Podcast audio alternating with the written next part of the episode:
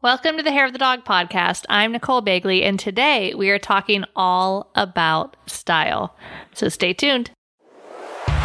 Welcome to the Hair of the Dog podcast. If you're a pet photographer ready to make more money and start living a life by your design, you've come to the right place. And now, your host, pet photographer, travel addict, chocolate martini connoisseur, Nicole Begley. Hey everybody, welcome back to the Hair of the Dog podcast. I'm your host, Nicole Begley, and today we are talking about dialing in your style. Now, style is one of those things that is, wow, just overwhelming, I think. A lot of times we get into pet photography because we love photographing animals or dogs or horses or whatever we're photographing, and we see other things that we love, and we're like, oh man, I wish I could create work just like that too, but we're not sure how to start to get there. And then we're really completely lost at how we can ever possibly create our own style. So what happens is a lot of people end up copying whatever the most popular types of work in the industry are at that particular time, which is really kind of a bummer because we all have something amazing to share inside of us. And one of the reasons I believe strongly that if we have this desire to learn animal photography, then we have a unique voice that wants to come out in our animal photography as well. But often we just don't know how to do that. And quite frankly, you can't really come out of the gate with your own style because we have to actually build our style in foundational, kind of foundational way. If you look at any artist, I'm pretty sure they didn't just pick up a paintbrush or pick up um, a hunk of clay and throw it down on the potter's wheel and then all of a sudden start creating this amazing, unique work, right? It's always a journey. It's always a process. Animal photography is absolutely no difference in that we start in one area with, you know, none of us were born knowing how to use a camera. None of us were born knowing any sort of artistic rules or, you know, what to, any of these composition rules and things like that. These are all things we learned as we went. And so we We all have to follow that same path. So I wanted to record this episode today to kind of give you a little bit of the path forward and kind of explain a little bit about how this style evolution usually goes. Because I don't know, for me, I know it took a good six or seven years until I finally found my style. So I don't want you to think this is going to be a quick overnight process. It takes some time, but there's a lot of minefields that we can kind of step in along the way. So I want to help steer you away from those. So let's talk briefly about what this process usually looks like. If you're starting out very, very new in the world of pet photography and you're just getting out there and you're looking around and seeing work that you love and you're like, man, I would love to create something like that. So how do we get started doing that? And that usually is by copying, right? We're like, oh, I like that. I want to create that. I try to make that. And, you know, there is a place, I believe, in the world of learning for copying, but there is not a place in the world of photography or really any artist uh, genre for copying and then sharing as your own. So let me explain how what the difference of this could be. The the difference is when we're starting out, we see something that we like. What I recommend you do is to say, oh, I like that. Let me try to create it for my own education. And it's not me trying to create this thing that somebody else created and then sharing, oh, look what I did, look what I did. Because that is where it starts to cross the line. And that is what happens when everybody sees this one or two types of work and they all try to pile on and do the same exact thing. And then all of a sudden, the entire industry, everybody's creating the same thing. And it's just not really unique. And I know you have more of a unique voice in you. So what I recommend you doing is finding these different techniques and learning this technique and then breaking down this technique and breaking down that technique and, and learn to create, to replicate a photograph so you can learn the technique, but it's for learning. And then that replication stays on your computer and it's not being shared. Or if you're sharing, you can say, oh, I'm, uh, you know, practicing the technique. I was inspired by so-and-so. Like, just give some credit. But then this is where the magic is. And this is what's really important, is that as you learn different techniques, then you can start mixing and matching these different techniques so that you are starting to create something unique. This is the place that a lot of people don't necessarily get to, but you know what?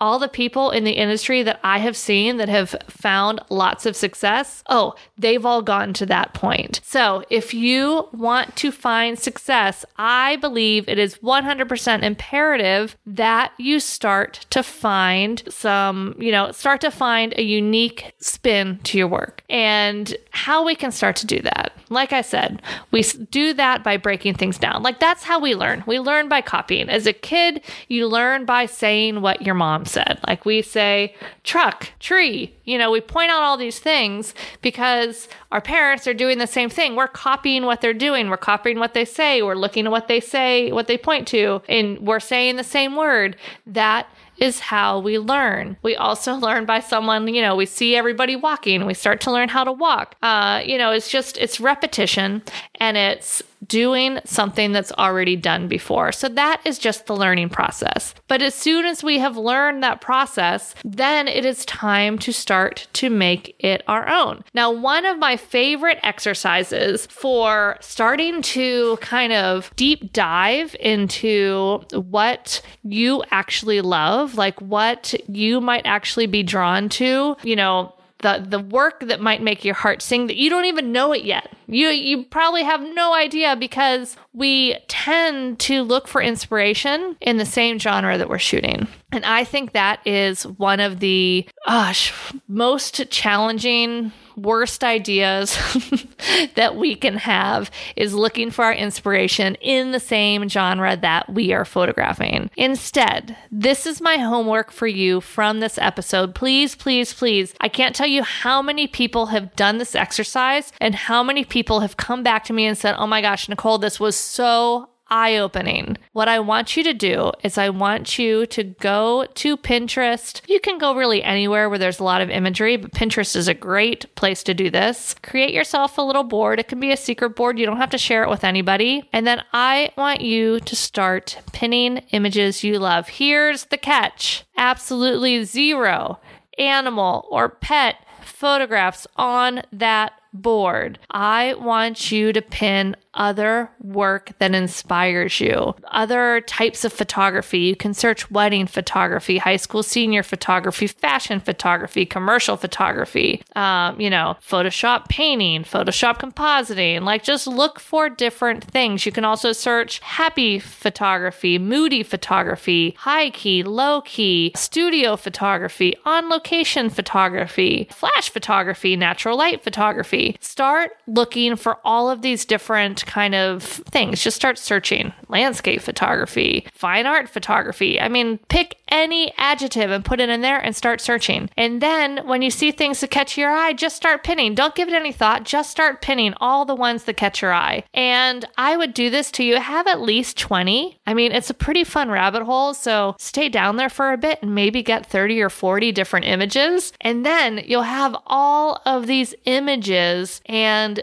you can go ahead back to that Pinterest board, bring them up on a big screen, look at them all, and ask yourself, where are the commonalities amongst all of these images? Like, what am I drawn to? Is it a use of color? Is it a certain type of light? Is it a wide angle feel, a more like artistic or shallow depth of field feel? Is it the storytelling? Is it negative space? Is it, you know, whatever, a certain color palette? Start to look at the commonality of the different images that you pinned. And that is going to give you a little bit of a glimpse into where you might want to start taking your work and where you might want to explore new techniques. And then you can look for places to learn those techniques. And the Academy, we have guest artists, we have lots of different editing tutorials. On YouTube, there is a world of different editing tutorials you can explore, or shooting tutorials. Uh, you know, just start finding different ways to learn some of those individual pieces. So maybe look at that big group, pick out three or four common traits, and then learn those individual tasks, like learn those individual, you know, the, the techniques for how to do them.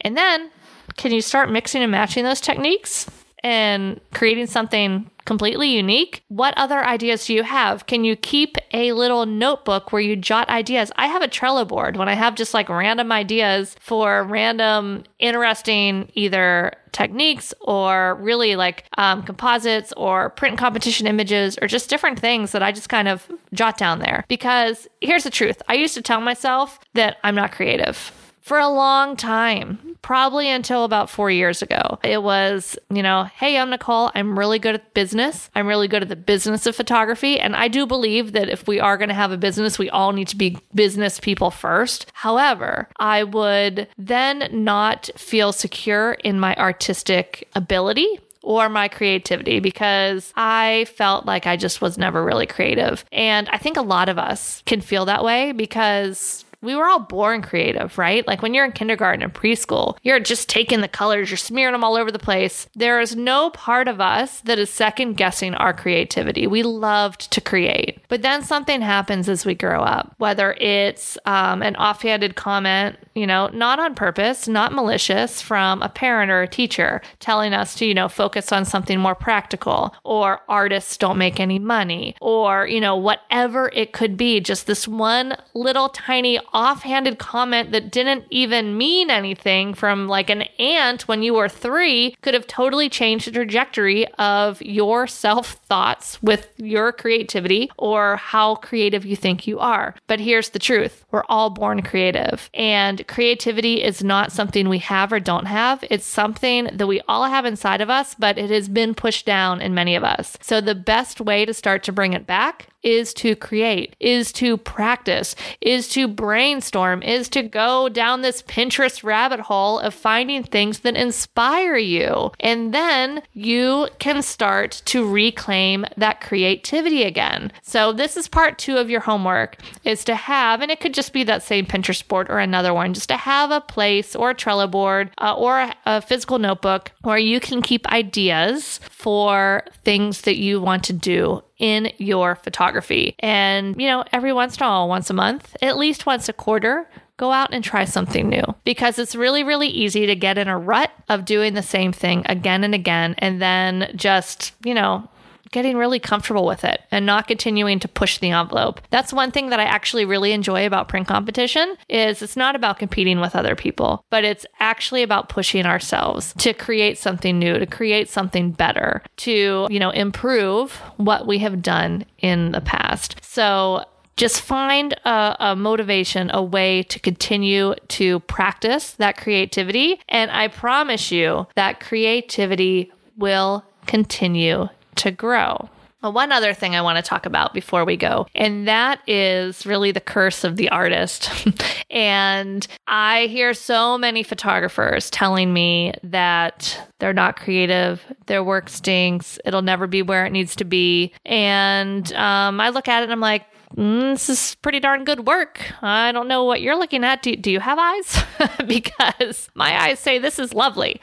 But as creatives, we tend to be hardest on ourselves, and it can be pretty challenging sometimes to kind of get past that. So one of the easiest ways to do that, of course, just keep on creating, and then just know, give yourself permission that, you know, not everything has to be perfect. Because I think that happens a lot too, where we're scared to try something new because it might not work out. It might not end up as we had hoped it would, so that we just don't try because we don't want to fail. But what is failure? I mean, it's just learning. I mean, uh, yeah, it, it every time you try something new, you're going to usually take a few times to start to perfect it and start, start to get better at it. So if you start doing that now, then you will reach that mastery level faster. And just know, just know those feelings of self-doubt, those feelings of, oh my gosh, I'm not cut out for this. Uh, I don't know if I can do this. Those are normal. And we all have those and we all go through them. And, um, you know, you're not alone there. So I think one of the biggest ways to combat that is just get back out there and start creating. And also sometimes you can't wait for the motivation to come, because I think this is a fallacy too, where people wait for motivation. They're like, well, I'm not motivated to create. But what if, what if that's actually backwards? What if once you get out and you start creating, whether you feel motivated by it or not, but you get out and do it, what if that causes you then to feel the motivation? What if getting out there and doing the creativity, just getting started, putting one foot in front of the other, is actually what leads to our motivation? Because I know I found that to be true quite a bit. So that's my homework for you this week, guys. It is to go ahead, make that Pinterest board, find different things that inspire you that are not pet photography, and then go and try some new things. And if you're very early in your journey and you're still learning those basics, you know, it's okay to break down an image that you love to learn the technique. But remember then to keep learning other techniques so you can start mixing your techniques together and you start to create something that's incredibly you and unique and amazing. And gosh, we would just love to see it. So I would love to know if you guys have any breakthroughs from this. If you guys do that Pinterest exercise, let me know what you find out. You can let me know on Instagram at Hair of the Dog Academy, or you can let us know in our Facebook group and our podcast community. If you just go to hair of the dog academy dot com slash F B group, it'll take you there. But I would love to know what takeaways you guys have from this week. I'm going to keep it quick so you can go spend more time on Pinterest. Happy pinning. Enjoy that rabbit hole. And I will talk to you guys next week. Have a good one, everybody. If you enjoyed this podcast episode, go ahead and take a screenshot of this episode on your phone and post it up there on your Instagram stories. And be sure to tag us at Hair of the Dog Academy. And we would just love to see how you're listening. And uh, full disclosure, sometimes we just like to give away a little pet photographer swag in the form of Hair of the Dog t-shirts and sweatshirts. So what are you waiting for? Go ahead and share that screenshot of this episode. And don't forget to tag us at Hair of the Dog Academy. And while you're there, maybe you want to jump on over to our account and see what we're up to on the gram. Would love to connect with you. Thanks for listening to the Hair of the Dog podcast. If you want to check out the show notes for access to any of the links that we shared in this episode, as well as any additional related resources, simply go to w w w dot hair of the dog academy dot com slash ninety-three. Once again, that's w w w dot hair of the dog academy dot com slash the number nine and the number three. Thanks for listening to this episode of Hair of the Dog podcast. If you enjoyed this show, please take a minute to leave a review. And while you're there, don't forget to subscribe so you don't miss our upcoming episodes. One last thing, if you are ready to dive into more resources, head over to our website at w w w dot hair of the dog academy dot com. Thanks for being a part of this pet photography community.